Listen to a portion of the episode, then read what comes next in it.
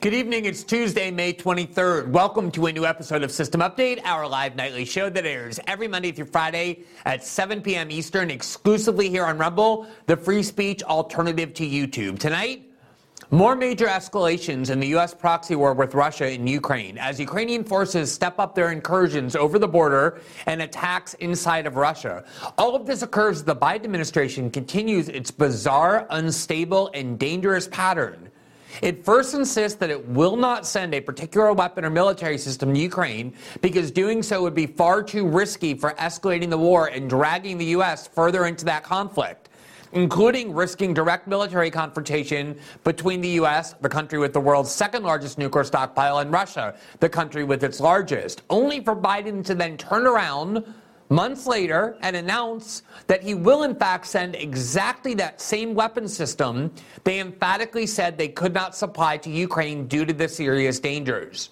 They first did this with Patriot missile batters, which batteries, which Biden said at the start of the war he would never send to Ukraine, only to announce suddenly in December of last year that it would in fact send them. The same thing happened with Abrams tanks. Biden spent all of twenty-two adamantly rejecting Ukraine's pleas for them, only to reverse himself at the start of this year by announcing the U S would send thirty-one tanks just to start.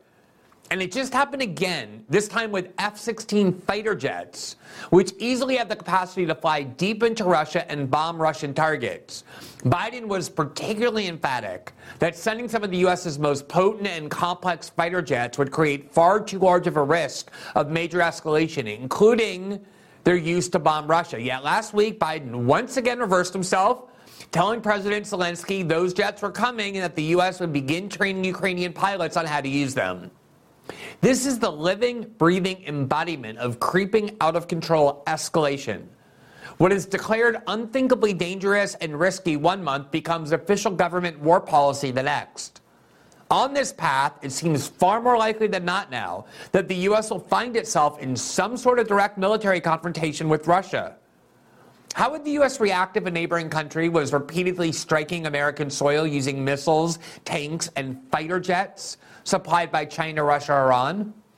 As has been the case since the start of this war, the question continues to be what U S interests or benefits possibly justifying trifling with these increasingly dangerous risks, especially given Washington's position for two decades under both parties that Ukraine would, was never and never would be of vital interest to the United States. We'll evaluate the, the question once again in the context of these latest war escalations. Then, for our interview segment, we'll speak with one of the most impressive success stories in independent media, Saagar Enjeti, host of the wildly popular Breaking Points program, which successfully broke away from the corporate media outlet where it was born under a different name, The Hill, to find an even larger audience and greater influence as a fully independent program. We'll talk to Saagar, who got his start in journalism working with Tucker Carlson's Daily Caller, about Ukraine and the increasingly significant role of the U S in that war, the state of the G O P primary and whether Ron DeSantis represents an ongoing breakaway from the G O P establishment or an attempt by that establishment to regain control of the party. We'll discuss the program we did here last night on the various mysteries of the two thousand one anthrax attacks and the light it shines on the current attempt to determine dispositively the origins of the COVID pandemic. And we'll talk about the nature of independent media, including the recent decision by Tucker Carlson, once he was fired by Fox, to put his show, at least for now, onto Twitter. This being Tuesday, as soon as we're done with our one-hour show live here on Rumble, we will move to Locals for our interactive after show to take your questions and comment on your feedback, something we do every Tuesday and Thursday night. To obtain access to that after show where we respond to your feedback, uh, address criticism and the like, simply sign up as a member to our Locals community. The red button is right below the video player. Here on the Rumble page, and you'll have access to that after show along with the transcripts we post and other written journalism. As a reminder, System Update is also available in podcast form. You can follow us on every major po- uh, podcasting platform, including Spotify and Apple. Simply follow us there. It posts twelve hours after our show uh, broadcasts live here on Rumble, and rate and view the show, which helps the show's visibility. For now, welcome to a new episode of System Update, starting right now.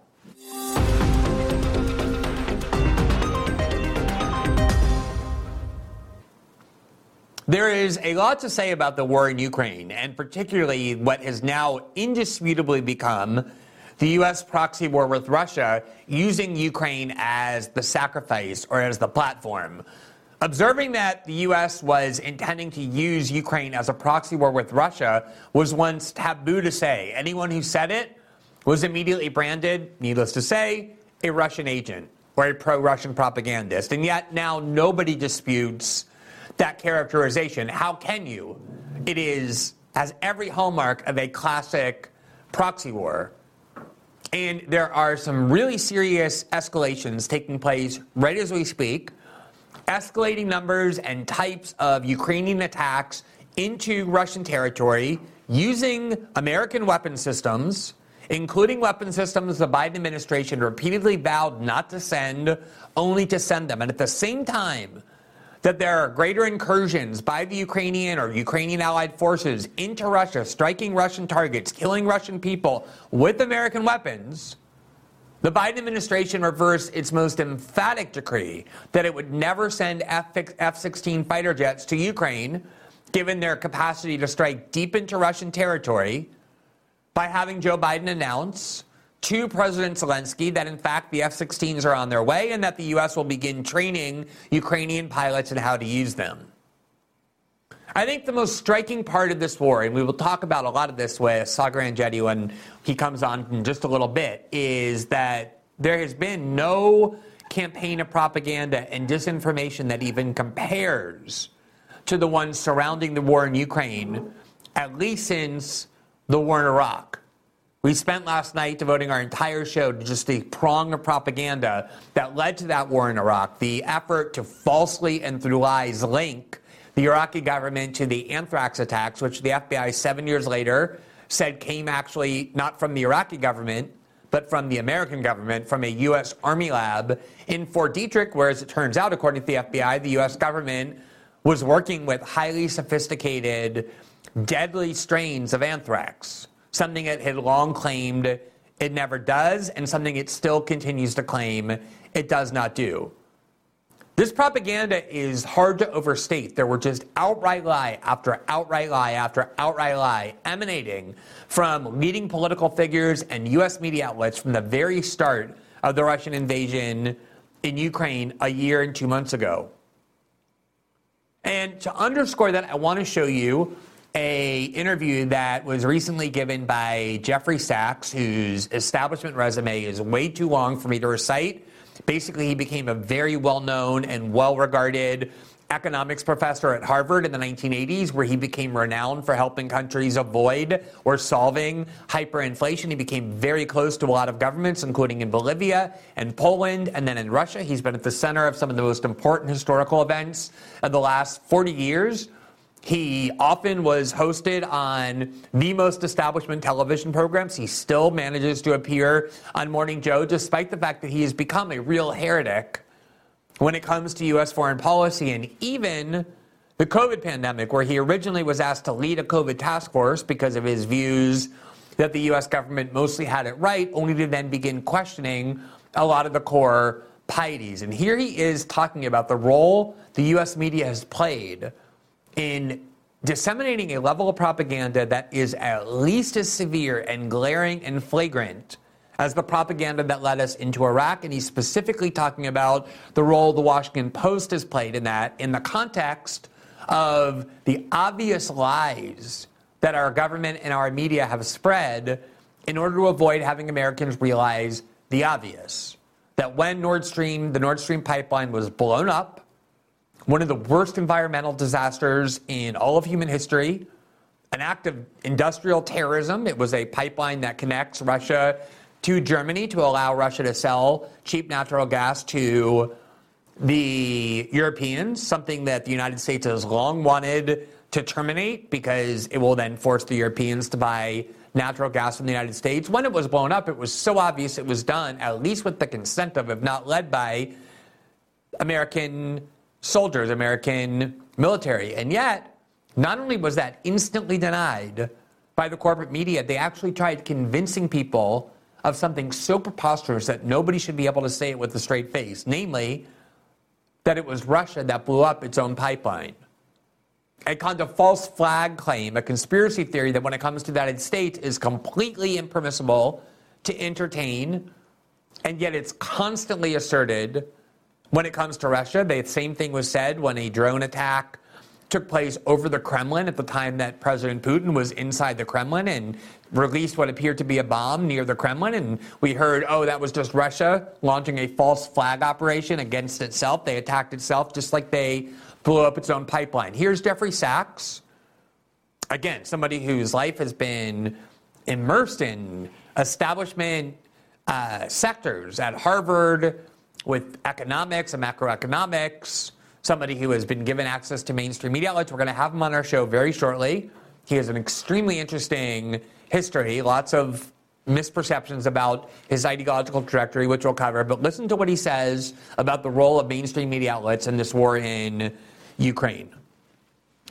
I should say he's talking here to Bob Wright, uh, who is a critic of the war in Ukraine, has a show called, I think it's still called Blogging Heads. It's been about fifteen years. It was one of the early pioneers of the blogging era, where we'd have people on in this split-screen format to debate each other. Listen to what Jeffrey Sachs says. When up, I had a, a, a, a Nord Stream was blown up. I had a, A, uh, a chat with a longtime friend and actually a classmate of mine from Harvard from decades ago, uh, who was a senior reporter in one of the most important newspapers. I said, you know what? I think the U S did it.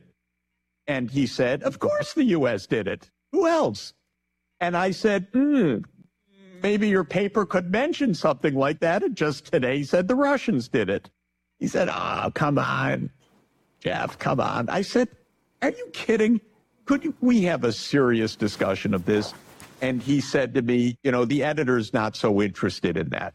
And I said, this is a friend from decades. I said, you know, when I was young, I turned to your newspaper because of Watergate, because of the Pentagon Papers, and I loved it. And he said to me, that paper is so dead and gone, Jeff, you have to understand that.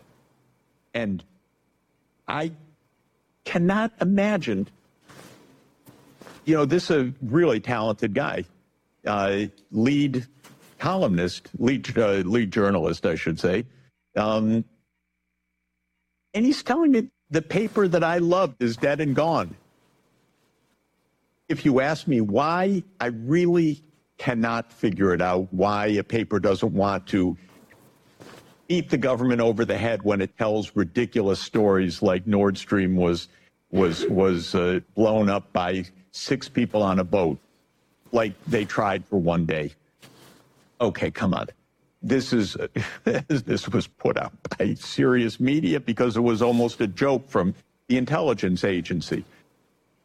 Why these media are so in line with official narratives, I don't fully understand. I, I know all the theories, money, advertising, power, many other things. But the truth is it's dreadful compared to what it was forty years ago. Dreadful. And it's gotten a lot worse. Yeah. I think that is the key point when it comes to understanding the role of these media outlets is, as he said, why are they so in line with official narratives? People often debate what is the ideology of the media. I've talked about this before. For decades, conservatives like Rush Limbaugh would insist that the media was biased in the sense that they were liberals, they were Democrats. I think that tells a part of the story when it comes to things like the culture war, for example. They're clearly biased in favor of American liberalism. These are people who went to East Coast colleges. They're no longer people who come from working class backgrounds primarily. It's not a working class profession any longer at the national level. So these are cosmopolitan people who go get educated on the East Coast. They live in New York. They live in Washington. The national media does. So they have the cultural views and biases of their environment. But when it comes to foreign policy, it's not really so much being biased in favor or against the Democratic Party or American liberalism. After all, it was the New York Times. And as we've showed you, Jeffrey Goldberg at the New Yorker and so many other leading liberal institutions, foreign policy writers at liberal outlets, that took the lead role in selling the Iraq war to the American people. Their primary overarching fidelity is not to a particular political party or ideology, at least when it comes to foreign policy. That is instead, in they are completely in servitude to the U S security state, to the foreign policy community. That is what, on foreign policy and war, they exist to do, is to propagate whatever these institutions tell them to say. That's where Russiagate come from, came from. That is where so many of the frauds that we have suffocated under, including all the lies from COVID, came from. This is what they exist to do, as he said, reflect the ideology and the propaganda of establishment institutions. Now, from the very beginning, there has been, as you probably recall, a series of lies told about the war in Ukraine. I would have to devote an entire show to listing them, but we have a series of tweets that you may recall from uh, the then Congressman, nominally Adam Kinzinger, who is now a C N N commentator, who from the start of the war just began outright lying, spreading complete campaigns of disinformation. And in a way, we've chosen this example because of how ridiculous it is, but in another way, because of how blatant the lie was. It was a reference to the ghost of Kiev, some supposedly heroic Ukrainian fighter jet pilot who had managed courageously to shoot down a huge number of Russian planes all by himself, and he got turned into this hero called the Ghost of Kiev. Here you see Adam Kinzinger's tweet in February of twenty twenty-two, right at the start of the war, where he falls for an internet scam. This is a picture of somebody who is constantly used for all sorts of internet fakes, Sam Hyde, and Adam Kinzinger fell for it like the idiot that he is. The Ghost of Kiev has a name, and he has absolutely owned the Russian Air Force. Godspeed and more kills, Samuel. The Ukrainian version of the name for Sam Hyde, who was constantly used by All Right sites and other Uh, scam sites in a kind of frivolous way to create fakes that this moron fell for. But here he is spreading it even more seriously on the same day. To the Ghost of Kiev, we raise a glass. Here is to even more. Now, there have been fact checks since then that there is no such thing as the Ghost of Kiev. There were similar lies told about the Russian battlefield, being told to go fuck yourself by a, uh, a group of very heroic Ukrainians who fought to the death on an island when in reality they were safely captured. The whole thing was a complete fairy tale. He spread that as well. And what amazes me is that this person who we know deliberately told lies just spread campaigns of disinformation while a member of the U S Congress to support a war, just like was done at the start of the Iraq War and for years after.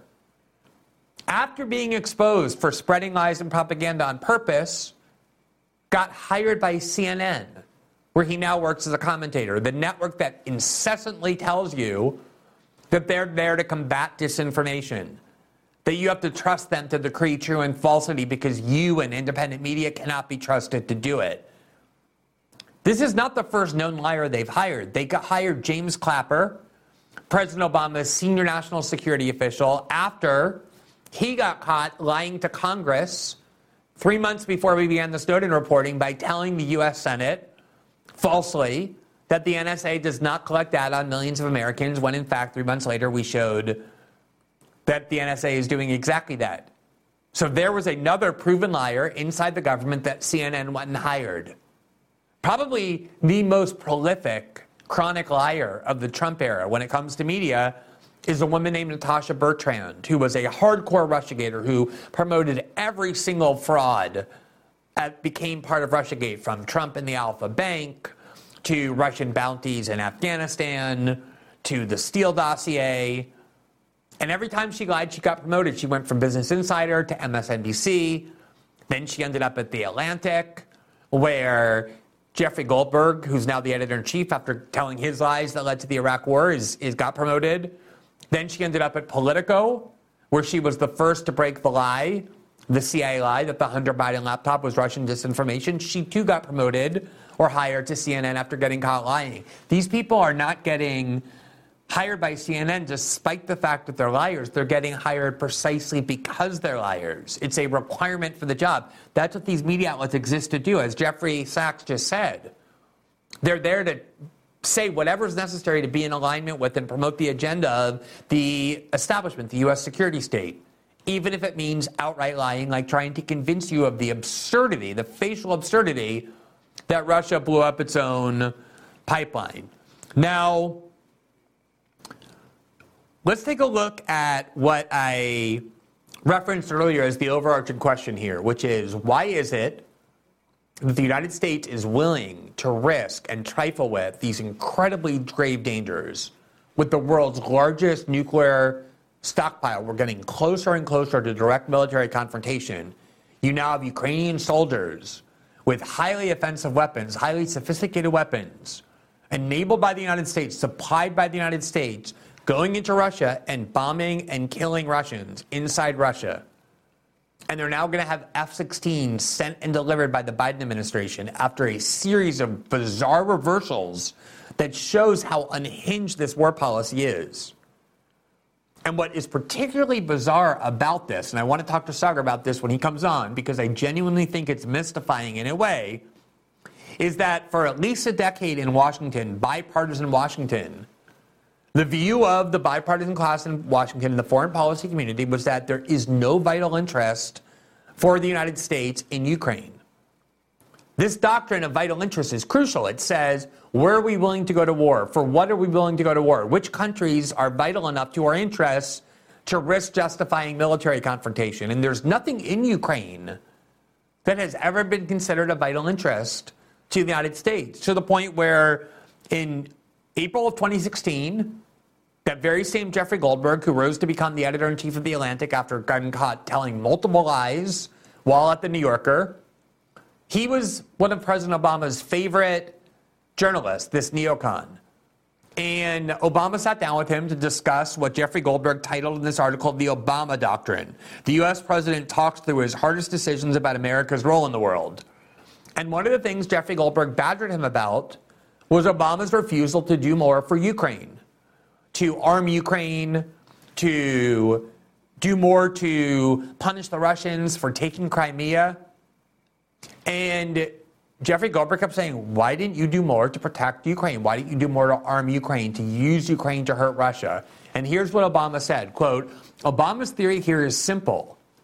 Ukraine is a core Russian interest, but not an American one.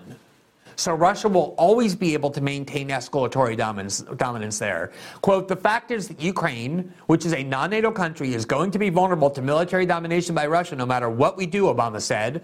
I asked Obama whether his position on Ukraine was realistic or fatalistic. Quote, it's realistic. But this is an example of where we have to be very clear about what our core interests are and what we are willing to go to war for. And at the end of the day, there's always going to be some ambiguity. He then offered up a critique he had heard directed against him in order to knock it down. Quote, I think the best argument you can make on the side of those who are my critics of my foreign policy is that the president doesn't exploit ambiguity enough. He doesn't maybe react in ways that might cause people to think, wow, this guy might be a little crazy, which is what Donald Trump said he liked about having John Bolton at his side. Quote, there is no evidence in modern American foreign policy at Obama that that's how people respond. People respond based on what their imperatives are. And if it's really important to somebody, and it's not that important to us, they know that, and we know that. There are ways to deter, but it requires you to be very clear ahead of time about what is worth going to war for and what is not. Now, if there is somebody in this town that would claim that we should consider going to war with Russia over Crimea and eastern Ukraine, and Obama describes it that way because it's facially absurd that we would consider going to war with Russia over Crimea and eastern Ukraine, Obama said they should speak up and be very clear about it. He wanted them to say that. These militarists in the Republican Party like John McCain and Lindsey Graham and Marco Rubio, who were attacking him for not doing more to confront Russia, he said, stand up and say, if you believe it, that we should risk war with Russia over Ukraine. Quote, the idea that talking tough or engaging in some military action that is tangential to that particular area is somehow going to influence the decision-making of Russia or China is contrary to all the evidence we have seen over the last fifty years. In other words, it's so absurd that we would go to war or risk war with Russia over who rules eastern Ukraine that Obama was daring his critics to stand up and say it because, of course, they didn't want to say, I'm willing to risk war with Russia over Ukraine. And yet that's exactly what U S policy has become. We are risking war with, U- with Russia undoubtedly, indisputably, over nothing more than the question of who rules various provinces in eastern Ukraine.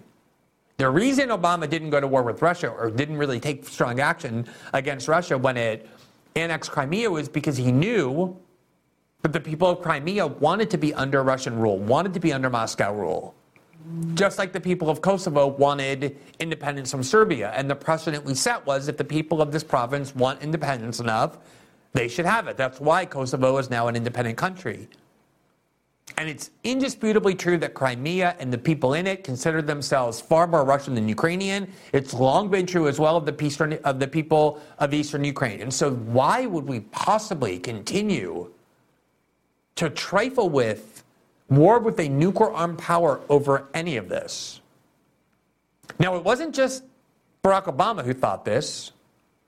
There was a president after him named Donald Trump who thought the same thing. In fact, when Trump saw the Republican Party's platform when it came to Ukraine, that seemed like it was written by neocons and John McCain and Marco Rubio and that crowd, Lindsey Graham, basically saying, we will always arm Ukraine, we will stand by Ukraine. Th- Trump thought that was insane. Just like Trump thought it was insane that the U S was trying to overthrow Bashar al-Assad in Syria and risk confrontation there through the C I A, and Trump's position was, why would we try and change the government of Syria?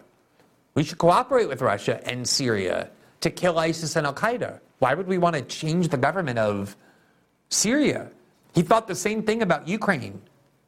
He expressed it in Trumpian ways, but it was the same position Obama had, which was risking war with Russia or harming the United States to protect Ukraine from Russia is insanity. And so he had the G O P platform changed. And amazingly, and this is when I really began realizing how insane the establishment became when it came to Russiagate, they used the change in that platform, which just reflected Trump's view of pragmatism and the desire to avoid wars that weren't a direct threat to the United States, to claim that this was proof somehow that Trump was in the Kremlin's pocket, that he took the same position Obama did, which is there's nothing in Ukraine worth going to war with Russia over. From the Washington Post, July eighteenth, twenty sixteen. Quote, there you see the headline, Trump campaign guts G O P's anti-Russia stance on Ukraine. Quote, the Trump campaign worked behind the scenes last week to make sure the new Republican platform won't call for giving weapons to Russia to fight Russian and rebel forces, contradicting the view of almost all Republican foreign policy leaders in Washington. Oh, perish the thought. Republican foreign policy leaders in Washington have been so correct about everything, you would never want to cr- cr- contradict them. This was a major prong of Russiagate, the fact that Trump basically adopted Obama's view against the G O P establishment, against the Democratic establishment, that said Ukraine is not a vital interest to the United States. We should not risk anything, much less war with Russia, in order to care about what happens there. What changed in Washington that we have now gone from, we will never send Patriot missile batteries, we will never send Abrams tanks, we will never send F sixteens, to one after the next, sending all of those. Back in March of twenty twenty-two, at the start of the war, the establishment figure Neil, uh, Ferguson, Neil Ferguson wrote an article in Bloomberg that expressed a view that at the time was considered evil, which is basically that the United States only has one goal in Ukraine, which is not to protect the Ukrainian people, the inspiring script, the moralistic narrative, the fairy tale we were fed, just like we were told we were going to Iraq to deliver democracy to the Iraqi people. We were going to war in Libya to bring democracy to the Libyans. We were going to try and take out Bashar al-Assad with the C I A secret war because we wanted to help the Syrian people. We're not in Ukraine to help the Ukrainian people. Neil Ferguson said, after talking to both British and American senior foreign policy officials, that the real reason we're in Ukraine was the opposite. It was to sacrifice Ukraine, to destroy Ukraine, in order to bleed Russia. The country suffering most from this war, really the only country, is Ukraine. Their entire country is being destroyed. Their people are dying in huge numbers. Their buildings are all being blown to bits, at least in the parts where this war is. And the people who are benefiting most is the West. the elites in the West. They have a new war for their arms manufacturers. Pundits get to feel Churchillian and purposeful and strong, writing in favor of this war from a safe distance. But this is what Neil Ferguson said at the very beginning, was the real goal was to sacrifice Ukraine and Ukrainians and not protect them. Quote, so unfortunately, does the U S, uh, so Biden is making it, uh, sorry, American officials are divided on how much the lessons from Cold War proxy wars like the Soviet Union's war in Afghanistan can be applied to the ongoing war in Ukraine, David Sanger reported for the New York Times on Saturday. According to Sanger, who cannot have written his piece without high-level sources, the Biden administration, quote, seeks to help Ukraine lock Russia in a quagmire without inciting a border conflict with a nuclear-armed adversary or cutting off potential path to de-escalation. C I A officers are helping to ensure that crates of weapons are delivered into the hands of vetted Ukrainian military units, according to American officials. Reading this carefully, I conclude that the U S intends to keep this war going. The administration will continue to supply the Ukrainians with anti-aircraft Stingers, anti-tank Javelins, and explosive Switchblade drones. It will keep trying to persuade other NATO governments to supply heavier defensive weaponry. The latest U S proposal is for Turkey to provide Ukraine with the sophisticated S four hundred anti-aircraft system with Ankara purchased from Moscow just a few years ago. I expect it to go the way of the scuttled plan for Polish MiG fighters. Washington will revert to the Afghanistan after nineteen seventy-nine playbook of supplying an insurgency only if the Ukrainian government loses the conventional war. I have evidence from other sources to corroborate this. Quote, the only endgame now, a senior administration official was heard to say at a private event earlier this month, is the end of Putin's regime. Until then, all the time Putin stays, Russia will be a pariah state that will never be welcomed back into the community of nations. I gather that senior British figures are talking in similar terms. There is a belief that, quote, the U K's number one option is for the conflict to be extended and thereby bleed Putin. Again and again, I hear such language. It helped explain, among other things, the lack of diplomatic effort by the U S to secure a ceasefire. It also explains the readiness of President Joe Biden to call Putin a war criminal. And that, indeed, is exactly what ended up happening. The reality is the only identifiable U S interest was achieved in the first month of the war, which was when the U S coerced Germany and then Europe to cut off the Nord Stream two pipeline and to start buying natural gas from the United States. Everything else after that has been trying to do to Ukraine what the United States did to Syria, leave it in ruins by bleeding out the war just long enough in order to weaken Russia. That is what everything is about, why we're sending one hundred billion dollars in weapons there, depleting our own stockpiles, and most dangerously of all, increasingly risking all sorts of new escalations. Now, we have for you the articles that show how Biden would one month declare he refuses to send the weapon system I mentioned, and then months later send the rest. As I told you, the last week brought the worst reversal of all, the most severe, and by no means necessarily the last one, where we're now giving them fighter jets, F sixteen fighter jets. And of course, the Ukrainians are supposedly promising not to use it to strike deep in Russia. They've repeatedly violated those promises in other ways, using American weapons to strike Russian targets inside Russia. And there are few greater escalatory dangers than that. And as always, the question becomes, who is benefiting from this war? It is definitely not you, as American infrastructure crumbles.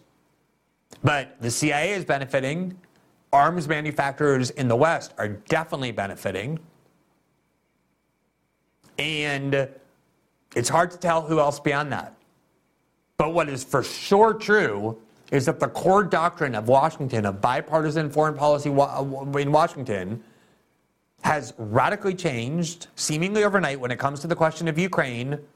And the only real explanation I can find is that the Democratic Party fed for so long on anti-Russian animus as a result of Russiagate. They really became convinced that what they regard as the greatest and most cataclysmic event in recent U S history, the election of Donald Trump in twenty sixteen and the defeat of Hillary Clinton, was due to interference by Moscow, by Moscow. And this is payback for that.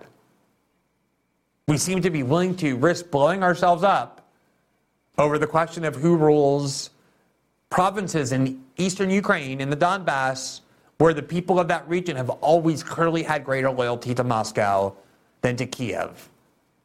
And whatever the motive is, ultimately, and ultimately it was very hard to tell the motive in Iraq. People had different motives for why we invaded that country and occupied it for over a decade.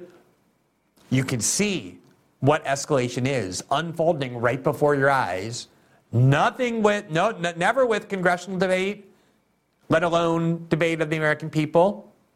In fact, the Republican Party before the midterms, Kevin McCarthy, trying to win the speakership position in the midterm, sent signals that he would impose limits on the flow of money from the United States to Ukraine, logged the most corrupt country in Europe. And as soon as he won, and the Republicans won that election, and he got to be the speaker, all of that stopped, and he's now aligned with the biggest hawks and warmongers in the Republican Party, saying, I've always been on the side of Biden when it comes to the war in Ukraine, and I always will be. We stand with Ukraine until the very end. So we have a great guest for you. I want to end there, and uh, we will bring him on uh, right after this.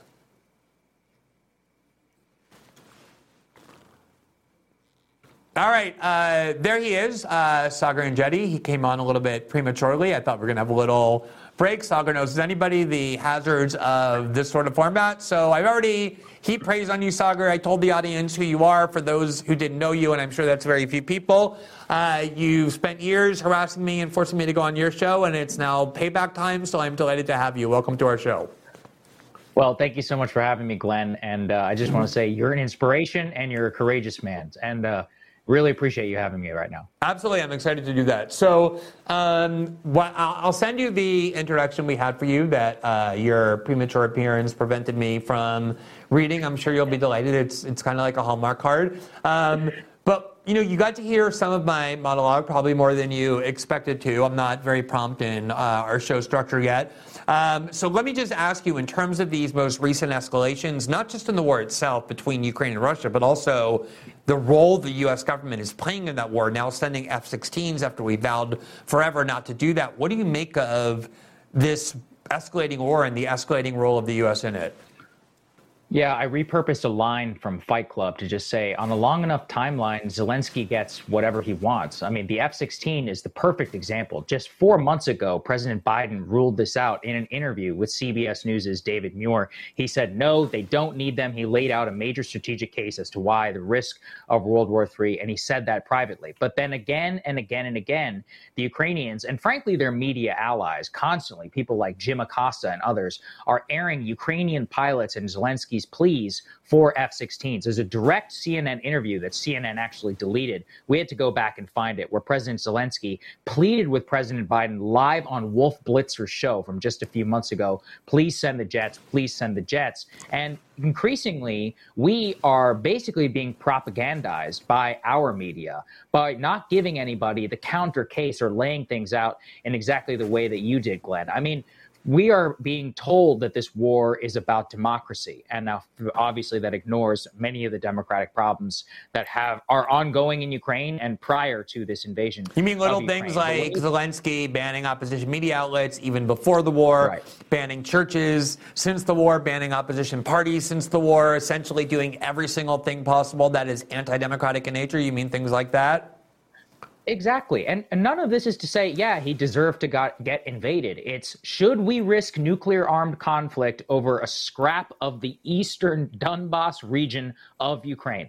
When you put things that way, or actually not even Easter, uh, not even nuclear war, should we pay more, three dollars and fifty cents or four dollars a gallon in gas? Should we have trillions of dollars that we're spending um, in, in terms of our lost economic opportunity, sanctions, the global financial system? All of it was blown up over something which we are told over and over again is so important for democracy. But when you strip away that language that the media is constantly feeding us, then we have a very, very different picture of what's going on here. So you had a tweet earlier today. You had a couple of them. Um, let's go to the second one. Um, where you talked about the kind of financial chicanery taking place, just in terms of the money that is necessarily flowing from the United States coffers into Ukrainian coffers to keep this war being fueled. We're, of course, yet again, by far the biggest spender when it comes to this war. And you quote, you said, quote, the Pentagon used an illegal accounting gimmick to circumvent Congress and spend three billion dollars more to Ukraine. Now, it seems like every two or three weeks, Biden stands up and announces another three billion dollars here, another eight hundred million dollars there, another forty billion dollars here, another twenty-two billion dollars there. What illegal accounting gimmick are you referencing here? This is a very important point, Glenn. What the Biden administration has done is they realize we are going to be tapped out of the legally appropriated aid by Congress sometime in October. Ukraine poured tens of billions of U S provided ammunition and artillery into the Battle of Bakhmut, which they just lost. This is why when people are discussing, oh, Zelensky is some sort of strategic genius, he is acting as if he has limitless resources. And if you look, I guess, at the behavior of the U S Congress, maybe that's why. And this validates exactly what the problem is. We have decided to go back and change the accounting of the way that we have Ukraine's aid. Now, let me explain. Prior to this, the way that we accounted for Ukraine's aid was we made it priced on the replacement cost, as in the replacement cost to the U S taxpayer whenever you take weapons that are, you have in your stockpiles and give them to somebody else. What we've now done, because we realize that there's no way they're going to get by, even on the one hundred billion dollars or so that we've already appropriated them, is gone back and backdated and depreciated a portion of the forty billion dollars of military aid that we have appropriated to Ukraine thus far. Here's the crazy part, though. They have said this is only the first three billion dollars or so they've been able to find. There are guarantees that they are very likely to go back and be able to do what they want. This is like what real estate billionaires do on their taxes. They hire depreciation consultants and change something from a five-year to a thirty-year so that they can accelerate depreciation and write off cash losses. All of it is madness because this is an organization which has failed an audit five years in a row, that has made no progress, that can account for only thirty-nine percent of the three point five trillion dollars in assets under their management. And they really want us to believe that in this particular case, they are so spot on in their accounting. This is a this is a joke magic organization whenever it comes to their numbers. And the U S taxpayers are the only ones who are, are really making uh, or are the butt of the joke in this instance, Glenn. And the reason why I called it illegal is because Congress has the power of the purse. Clearly, replacement cost is the way that all aid to foreign countries should be calculated. There's no absolute reason why it shouldn't be that way, since when you we already do have the intention of replacing it, as was explicitly written in the legislation. We are the ones who are on the losing end here. We've never done this in history. And the biggest problem for this in the in the long run is this gives the executive even more power on congressionally appropriated aid. How do you and I know that this isn't immediately going to be used for Israel, Egypt, Saudi Arabia, you know, any country, for any president to prop up any conflict that they want? This only makes the imperial presidency even stronger. And uh, yeah, it just makes democracy, yeah, really democracy even weaker. The limited dem- democratic checks we had in Congress have only gone down since this time. Yeah, you know, and I think um you know, one of the reasons is because Congress actually has given up that authority, in part because yes. they don't want the responsibility for things like war. I remember Nancy Pelosi and the Democrats in two thousand six running on a pledge to cut off funding for the war in Iraq, and when they won, they immediately turned around and said, of course we're not going to cut off funding for the war in Iraq, because they wanted to run in two thousand eight against the war in Iraq, which is what Obama did and won, and yet we were still in Iraq by the end of his first term. Um, you know, and I think it is so interesting because there's almost no more efficient way to make huge amounts of money disappear than to bring together, on the one hand, the Pentagon, and then on the other, Zelensky and the Ukrainians. I mean, there's almost yes. no two pair, pairing of, of a duo that could burn through money with less accountability than that. You might remember Rand Paul stood up at the time that the Democrats unanimously voted with the majority of the Republican caucus to send forty billion dollars to Russia, to Ukraine rather. All he was trying to do was to attach a few safeguards, oversight, and accounting provisions. Mitch McConnell snidely referred to him as a Kremlin propagandist. That was the end of that, and it not only passed, but passed with no safeguards, which I think gives you a lot of insight into the motive behind the war. And that's what I want to ask you. You know, I don't. I think you probably yeah. heard um, Obama was really adamant through his presidency that there's nothing in Ukraine that justifies going to war over it, that makes it consider, that makes us considered a vital interest. Trump said the same. That was why the G O P platform changed, not because Vladimir Putin had sex tapes on Trump, but because Trump consistently had said it's not worth going to war over these places unless we're being directly attacked. So you had this bipartisan consensus, even going back, you know, to like the Clinton and the Bush years, where you would see C I A directors writing memos saying it is insanity to try and expand, expand NATO up to the Ukrainian border. That is a absolute red line for not just Putin, but everyone in Moscow. And we have no reason to why we would do that and and and risk uh, risk uh, war with Russia over it. So this is the question. The whole point of figuring out a vital interest in advance is that Obama said you need to tell the rest of the world what you're willing to go to war for and what you're not. And our position has always been Ukraine is something we're willing to write off. That's not in our sphere of influence. We don't care about it. Here we are, you know, depleting our own stockpiles. Literally, we have, you know, oftentimes shortages in weapons for ourselves. one hundred billion dollars increasing uh, risks, overdoing exactly that, which the bipartisan class in Washington said was insanity for so long to do, which was risk war with Russia over Ukraine. Why do you think this has changed, and the bipartisan majorities now in Washington support doing exactly what Biden is doing? I think, unfortunately, Glenn, Obama was an outlier at the time. He was attacked viciously by the blob. Ben Rhodes and Barack Obama famously actually attacked them in that Atlantic article with Jeffrey Goldberg.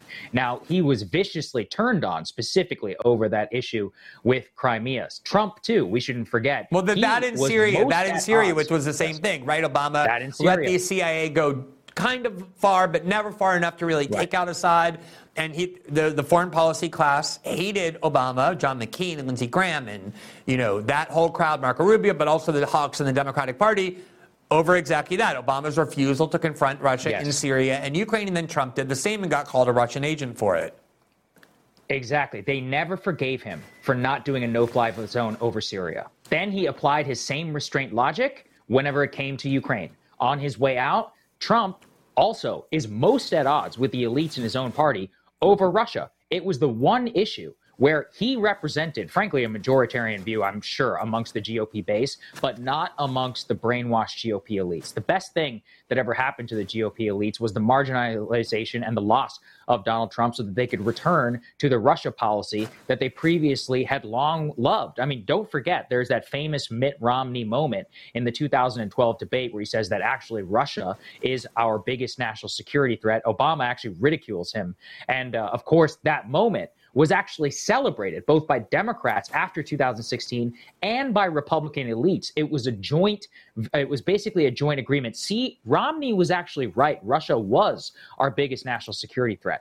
And this is where we can't give Trump, you know, so, too much credit. At the end of the day, he caved and did what Obama refused to do. He sent the Javelin missiles to Ukraine, to this conflict, and pumped even more weapons into it, specifically so he could have some idiot talking point, Glenn, about how, no, actually, he was tough on Russia. And that's how the media and the elites get you, is they say, oh, no, Mister President, if you want to show the media that you're not soft on Russia, go ahead and send weapons into this morass, and it'll make a difference. What happened? Well, we already know it actually precipitated even more conflict and a war. So at every stage, the Washington elites have failed on Ukraine policy. And I, I would even dispute that, unfortunately, we didn't make clear that Ukraine is not something of a vital strategic interest. We're the ones who basically invited them into NATO in two thousand eight. You can blame our great George W. Bush for that one. Um, and that, you know, Moscow, they have long memories. Putin was literally president at that time. I've heard a famous story uh, that Bush was once uh, Bush was once lecturing Putin about democracy. And Putin, he actually speaks perfect English, looked him in the eyes and he said, we don't want the same democracy that you gave to Iraq. And it was one of the big uh-huh, splits uh-huh. in his uh, big splits in their relationship. And it, it didn't have to be this way. Vladimir Putin is the very first leader to ever speak with President Bush after nine eleven. And he said, hey, don't worry about it. You know, uh, don't worry about our response. You do the response that you need to. He visited the Crawford Ranch November two thousand one. Um, there, there was touted as some sort of strong security relationship. Things went off the rails specifically because of the neocons who were in power and because our invasion of Iraq put Gaddafi and Putin and Kim Jong-un. That's actually another great story. Uh, North Koreans, every single time we tell them to give up their nuclear weapons, what do they always say? They said, look what you guys did to Gaddafi. You think we're idiots? They're never going away. People outside of the Western bubble, they have much longer memories uh, than the Western press does. And unfortunately, so you know, decades of U S policy and hubris is exactly the result of what has happened in Ukraine. I love the way that you did your monologue. At the end of the day, this that country and its millions of people who are being basically fed into a meat grinder and burned to the ground in some of their cities, they are suffering more than anybody. And anybody who cares about humanity or any of that would want that to stop as soon as humanly possible. Yeah, you know, the the I think, you know, this creeping kind of escalation combined with the short-term memories we're conditioned to have as a result of social media, but also just, you know, the passage of time makes people forget. I think we've really lost sight of how insane it is, the idea that we would expand NATO right up to Russia's border. Yes. When, you know, the Soviet Union fell, the obviously the greatest threat to Russia in the twentieth century was a powerful Germany. They twice invaded Russia. They, in World War Two, caused twenty million Russians to die. And both times that invasion happened through Ukraine. That's the most sensitive part of the Russian border. And so when the Soviet Union fell, and the United States and the West wanted to reunite Germany, obviously Russia was traumatized by that idea. The idea of this kind of very powerful German state has been almost existentially deadly to, to Russia. And they said they would accept it. Gorbachev said he would accept it based on the promise that NATO would never extend one inch eastward beyond Germany, because now you have East Germany joining the NATO alliance as a result of the unification of Germany. And that was the promise. And now, you know, almost immediately when Clinton gets into office, they're starting to expand NATO further and further, closer to the Russian border. And so the idea of putting Ukraine in NATO, you know, there's this sense now that that really wasn't the reason for the war, that Putin doesn't mind having, you know, Victoria Nuland picking the president right on that side of the Russian border, the most sensitive part. That would be so provocative toward anybody, which isn't a way of justifying the Russian invasion. I've long said it's both illegally, you know, it's illegal and, and immoral to invade another country like that. But there were all kinds of ways to have resolved this war if you wanted to beforehand. Tulsi Gabbard and Tucker Carlson were probably the two most vocal people with the big platform urging that to happen, and they were instantly branded Russian agents. Um, and that shows you how radically this has changed. Now, let me ask you, you mentioned Uh, you know, Trump's infuriating the mm-hmm. Republican establishment, very similar to the way Obama, to a much lesser extent, did, but at least did with Ukraine and Syria. Your show, you know, the success of it, I've always seen it as being like mostly due to the fact that you really tapped into this rising anti-establishment sentiment. The kind of format of your show was you had somebody more associated with the left, which is Cristobal, and yourself, who came from the Daily Caller, more associated with conservatism, but you kind of found this intersection of anti-establishment sentiment. It clearly transformed mm-hmm. the Republican Party far more than the Democratic Party. After all, Trump won and Bernie was twice crushed. So I want to ask you about the kind of goings-on now inside the Republican Party, where you see Trump with this gigantic lead. The establishment forces have aligned behind Ron DeSantis. He kind of, for his own survival, has had to depict himself as this anti-establishment figure, given that there's no real space in the Republican Party any longer for establishment figures like Nikki Haley and, you know, Tim Scott, and good luck to all those people, Chris Christie. Um, how do you see Ron DeSantis? Do you see him as a kind of modernized, sleeker, more controlled and disciplined version of Trump's anti-establishment? Or do you see him as this kind of Trojan horse that the G O P establishment is using to take back control of the party? I, I know, Glenn, it's, I don't think it's clear yet. And I, unfortunately for DeSantis, he's trying to be all things to all people.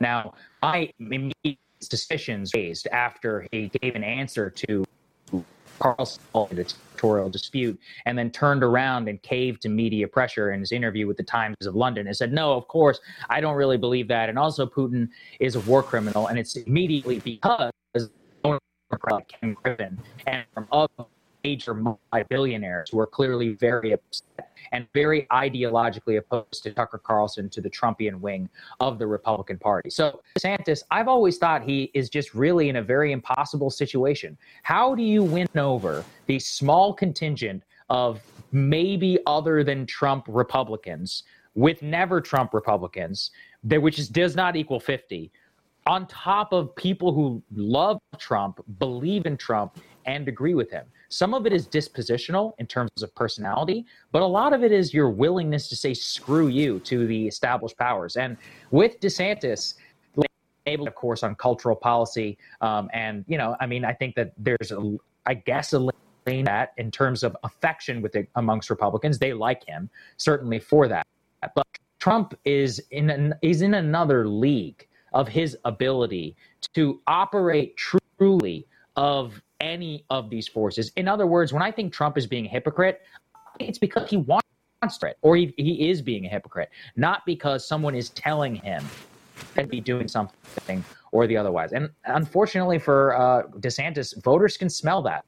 So I, I, I am going to withhold judgment. Um, I think he said some good stuff on Ukraine. I also think he said some really bad stuff. His record on on, uh, on on Russia and all that is incredibly and cookie cutter. And I do think he needs to subject himself to a hell of a lot more interviews. I am very much hoping that our mutual friend David Sachs uh, really gives it to him on Ukraine and asks him and gets him to lay something out specifically in his announcement, because it's go time now. Like, he has a very real shot at being the G O P, well, I guess more real than anybody else, um, than Trump. And we need to get him on the record, and his is it all. Yeah, I'm sure you probably have thought about this if you haven't already done it. I haven't yet started, but I definitely intend to start seeking an interview with DeSantis, in large part because I, I you know, I feel the same way. He hasn't commented much on foreign policy over the last four years, which is completely justifiable. He was the governor of Florida. He was running Florida. Mm-hmm. You expect him to kind of stay away from foreign policy. His record in the House is, you know, doesn't inspire a lot of confidence, although there was a couple of what you might call positive signs, including when he deviated from people like Mike Pompeo and refusing to support sure. the dirty war in Syria that the Obama administration was pursuing. Um, so I, too, am going to be open-minded about it, but you know, at the end of the day, it is really true that this democracy we have is so weird, because in order to win, you have this tiny little audience you have to placate that are the huge funders in your party. You see Peter Thiel, for example, saying, I'm not getting anywhere near these Republican candidates because of their obsession with the culture war, which I am not on board with.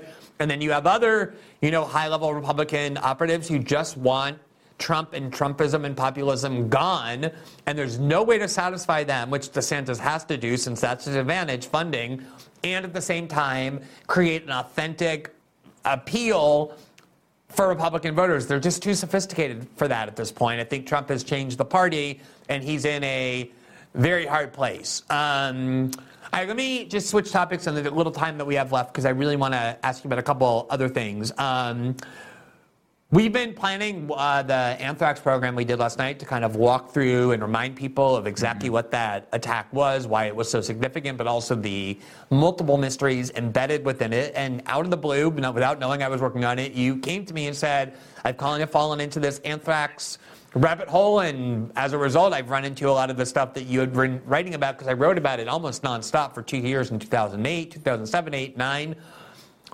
Tell me what it was that kind of attracted your interest to it. Like, what has made you so fascinated by by this topic? You know, Glenn, for me, it was lab leak. I mean, at the very beginning, you know, Crystal and I, we've done our best to try and dig as deep into lab leak as possible. So at the very beginning, you start with the Wuhan lab. So obviously, we have the Wuhan lab. I think at this point, it's basically, I mean, I, I don't really know anybody who doesn't believe that it came out of there. If we, we can rehash that evidence at a later time. I'll show you some people. I'll show you some people if you want to find them. Okay. But you're, I mean, anybody yeah, you're rational right. does not believe that any longer. Yes, there is. There, there is. A tremendous amount, an overwhelming amount of evidence to say that COVID leaked from the Wuhan lab. Okay, then you peel back one layer. Let's that's almost boring now at this point. And we look at the U S funding. We have Doctor Fauci, Doctor Peter Daszak, and EcoHealth Alliance. All of that is now well established. I wanted to keep going back even more layers. So then we go to the overall architecture of gain of function research. Then I decided to go even higher than gain of function research and say, where the hell did this vast amount of money being pumped through the National Science Foundation, the National Institute of Health even come from? That leads me to the two thousand seven review Uh, Government Accountability Office about specifically the bioterrorism initiatives that were sparked by the anthrax attacks of two thousand one. And what I realized, Glenn, is that the two thousand one anthrax attacks opened the door and changed completely the way that we handled dangers, not just here in the United States, but all across the world. And our dirty fingers and, and all over gain of function research opportunities, all over funding people who are going into caves, which they never would, no human being ever would be in in the first place, getting covered in bat poop and then getting bitten, going back into a lab and being like, hey, we found this one thing and tried to develop a vaccine for it just in the odds that somebody ever does go into that. And instead, we now have actually vast and ample amounts of evidence, not only did the COVID leak from the Wuhan lab. Actually, it looks like Ebola. There's a very good case to say that the Ebola outbreak in the mid twenty tens also came from the lab. Then you go back even further. And so really what I became interested in is your reporting specifically around the anthrax attacks, because the more I realized that it all started with anthrax, and the fact was, I, and I actually was a normie on it. I was like, oh, well, they solved that one, right? No, actually, not at all. The F B I investigated it last years. They accused the wrong man. The person that they pinned it on, they just blame no due process. At this point, I think you have to be an idiot to think that uh, Bruce Ivins was the person responsible for the anthrax attack. I mean, many of the people who were even involved in the investigation would tell you that. And that, that's how actually, and I can't, I was, I, I was saying, I can't believe Glenn has been so right for so long. it was it was really it was, you know, it's one of those things where, you know, in two thousand seven, two thousand eight, two thousand nine, the country had moved on. People did not want to hear about the anthrax yep. attacks. And you know, it was I, I I went through the same thing. You know, I mean, I remembered at the time. I'm roughly your age. I think you're a couple of years older. But I remember, you know, living through the anthrax attacks, and it was only when I started looking first at the media angle, the way A B C News and Brian Ross spent a full week getting completely played by high-level sources by telling the world that they had found bentonite in the anthrax, that it was a telltale sign of Saddam Hussein, when it's really nothing more than the clay that's used to keep cat litter together from dispersing. The whole thing was such an incredible scam. And then the more you look, and then the F B I finally announced that it, quote-unquote, solved the case. They blamed a dead guy. The evidence, the circumstantial evidence was, I mean, it was laughable if you looked at it from the perspective of a lawyer. It would never have gotten convicted. There were at least one hundred people or not more with access to that flask, and the F B I said, oh, we eliminated them all through right. two other police work. It's uh, such a joke. But I think the most interesting part, and this is where it relates to COVID, is that if you believe the F B I's version, and you can, you know, Fauci has been around for so long. He's at the center of every controversy involving biological yes. agents and the like and viruses.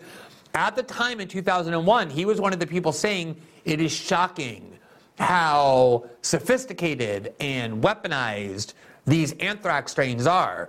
And it turns out, according to the F B I, that they were developed in a U S Army lab. So this is biological weapons developed and stored in the U S Army lab. And so you then have to start wondering, when Fauci says we don't do th- things like we don't do gain of function research, we don't manipulate viruses to become more dangerous, the anthrax case shines so much light on whether he was telling the truth. That's King. Not only did he lie about anthrax at the time, he became, my parents are in academia, so I really viscerally understand this. The man who controls the money controls all of academia. He controls the National Institute of Health, the National Institute of uh, the National Science Foundation. These granting organizations control and make or break the professors' careers. This is part of why none of the truth ever out around lab leak or for, or even on COVID vaccines, even if you want to talk about that, it's because the dollars are all tightly controlled by a very few select group inside the United States government. And because of that, all of that money has come from the anthrax attacks from two thousand one. And it's important to underscore what you said. If you believe the original version around anthrax, you're like, oh, well, that was a one-off. Whereas when you have suspicions about it, the fact that we've only had previous lab leaks before even the anthrax attacks, I believe that Lyme disease almost certainly came uh, from that Plum research, for the Plum Island research facility, uh, very near East Lyme, Connecticut. I believe that they have covered multiple anthrax problems at Fort Detrick and at many other U S research facilities, which there is new evidence, even one as recent as two thousand nineteen, that when you want, begin to understand that and how all of these cover-ups are specifically done to keep people from asking questions about this type of escalating research over and over again, which are resulting in not only dangerous pathogens release, but the most deadly pandemic that the world has seen in nearly one hundred years, well, it all begins to make more sense. And of course, what is the response of Fauci and of the scientific community to COVID? We gain research, the Global Virome Project. They want to spend fifty billion dollars more. They want, they want ten times. times the amount of existing labs going and doing the exact type of research in Thailand, in Vietnam, all over Southeast Asia on bat coronaviruses. It's complete madness. And the very group, EcoHealth Alliance, has gotten a new grant from Fauci, from the U S government, to continue the very same types today. Yeah, and you know, the I mean, well, first of all, that's how Fauci was able to take these leading virologists and epidemiologists who in the first couple of weeks of the pandemic are writing to him saying, obviously, this didn't naturally occur. This clearly came from a lab leak, and turned them two weeks later into people willing to sign a Lancet letter saying anybody who believes this came from a lab leak is a crazy conspiracy theorist. We know for sure it was naturally funded, because if you don't have Fauci's approval, yes, if you're not on his good side, your career as a researcher basically ends. That's how much monopolistic power he has over the budgetary power that the United States government controls. The other ironic part, Saagar, is that the motive attributed by the F B I to Bruce Ivins for why he decided, just sitting there alone one day, to go and attack the nation using anthrax in his flask was because he wanted to scare everybody about anthrax so that the money would continue to flow, and not just continue to flow, but increase. And actually, that is what happened, as you said. Of course, yeah, when something like an anthrax attack or a pandemic happens, the money not only continues to flow even more greatly, but it also enables all kinds of new uh, areas of research, including things that used to be limitations that now become justified as necessary. Um, let me ask you just uh, before I let you go, Uh, as I said, I think you are, you know, a kind of success story, one of the best and and uh, most inspiring success stories when it comes to independent media. You kind of developed your own independent media while still connected to a corporate outlet at The Hill, and you ran into a lot of problems and conflicts, as always happens. And then when you went independent, you found an even bigger audience. You're even more successful. I'm wondering what you make of this, to me at least, somewhat mystifying decision of Tucker Carlson, who I think was also trying to do some pretty independent things at Fox News, way more subversive than a lot of people realize, but he obviously ran into major problems with management because of that. I think that absolutely is the reason, at least a big reason, why he's gone. It just did no longer fit into the ideological profile of Fox. And he had every single conceivable choice that he could have pursued, and he announced that he was taking his show to Twitter, and then days later, Elon Musk announced he was hiring a new C E O, Linda Yaccarino, who just so happens to be a high-level executive at N B C Universal. So theoretically, if Tucker takes the show to Twitter, he's, on some level, working within a corporate structure now managed and directed by an N B C Universal executive. What do you make of that whole kind of migration of Tucker taking his show to Twitter? Yeah. Personally, it's not the uh, the move that I would have advised, Glenn. That said, you are the lawyer here, and I'll let you co- parse the contract law in which, as I understand it, Tucker had the provision in which he had control over his personal Twitter account, and feels like he may have more legal cover in launching a show or in doing something new on Twitter when it comes to his contract non-compete. And now I have, again, no idea how the enforcement and all of that works. It is possible. I do want to say it is certainly possible that it could work. That said, you and I are here on Rumble for a reason. Right. Rumble is a video-designed platform. I do my show on YouTube, and it is also posted on Spotify, Apple, Google Podcasts, wherever else, because these platforms are built for long-form media consumption. And there are a lot of little things, right, Glenn? Like your ability to watch something at two times speed, to pump back, to, you know, clip at a certain point. Uh, Twitter video has long, I would just say, not been the best product. Consuming it is very annoying. Your ability to come back thing, it doesn't save your place of where you at. Will you have comments? I mean, you and I know this is too. I have comments uh, uh, very mean to me sometimes, but you know, it's I believe in free speech, and I think they should be allowed to, to exist. Well, you know, are you going to be able to build in not just replies to a video, but visual comments and then replies? There's actually a hell of a lot of engineering that goes into it. And that really is only one YouTube alternative. And you and I are really talking on it right now. And it's because it takes a lot of money and a lot of effort. Now, can Elon accomplish that? I think it is possible. I saw today that Daily Wire's Matt Walsh, uh-huh. Ben Shapiro, and all of them will be streaming their show live on Twitter. But, you know, there's a big difference between simulcasting something on Twitter and then making it your primary platform. I don't think Twitter is ready for prime time just yet. It just just my current, you know, like my current assessment of the of the land. Yeah, I've always been a little constrained, you know, when talking about Tucker because he's a friend of mine. So some things he tells Same. me, you know, yeah. in the context right. of our friendship that I don't want to right. then use in my public commentary, but I can't not talk about it as well. So it has been publicly reported that his contract essentially prohibits him from going to work for any competitor of Twitter and maybe bringing his show to Rumble or bringing his show to any other place that would pay him for his show could be seen as a violation of that, whereas nobody could argue that talking on Twitter using his social media could be a violation of a non-compete clause. No one, no court would enforce that and say that you can't be heard anywhere, including on social media. So I think that might be part of why he decided to go on Twitter. Whether, though, Twitter is a platform that can sustain a show like that, whether people will get accustomed to watching long-form shows on Twitter, I think, um, you know, it remains to be seen. It's very uncertain. I hope Elon follows through on his free speech values. I think that's a really important thing, even though we have Rumble. The more free speech platforms we have, the better. Um, and I certainly hope Tucker finds an audience for that show, because I think that show is very important as well. Um, we'll see whether if he gets out of his Fox contract, he changes his mind about where he wants to go. Um, but yeah, it's all a little confusing. I wanted to see what you made, make of it. I think yeah. at the very least, you know, Tucker joining independent media can only be a good thing for independent media. And to me, there's almost no more important goal than strengthening that, because you just can't, as you saw at The Hill, have independent media within a corporate structure. You will eventually run into constraints on what you can say and do. Completely agree. That's actually the very first thing that I uh, said to him after he was let go. I didn't even know he'd been let go, but I just said, hey, man, I just want you to know I've always believed that you would be one hundred times more powerful uh, after you left. And I still believe that. I think you will be much better off.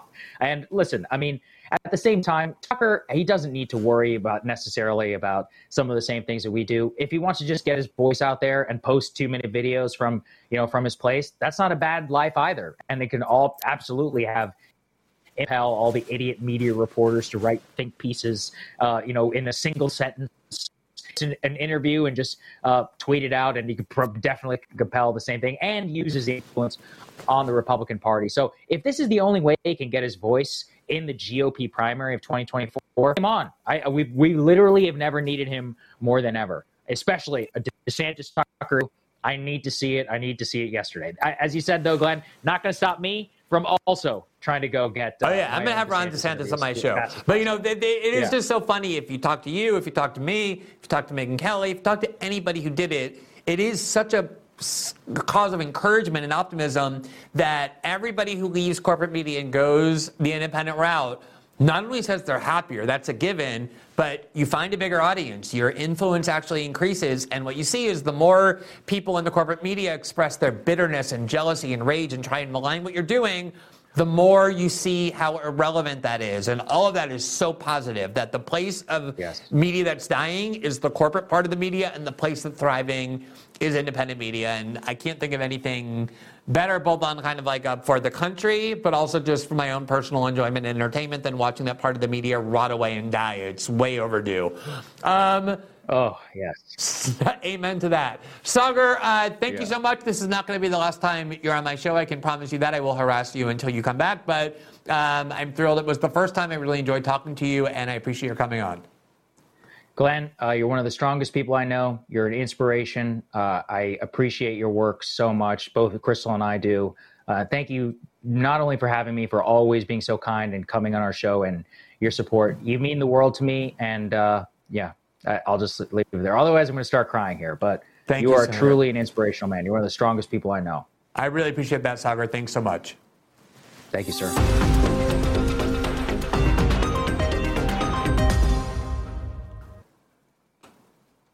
So that concludes our show for this evening. As a reminder, this being Tuesday night, every Tuesday and Thursday, we have our live after show on Locals that's designed to be interactive. We take your questions, comment on your feedback and criticisms, take your suggestions for what we should cover and who we should interview. To have access to that show, it's for subscribers only. Simply click the join button and become part of our Locals community. That also helps the show and the journalism we're trying to do here.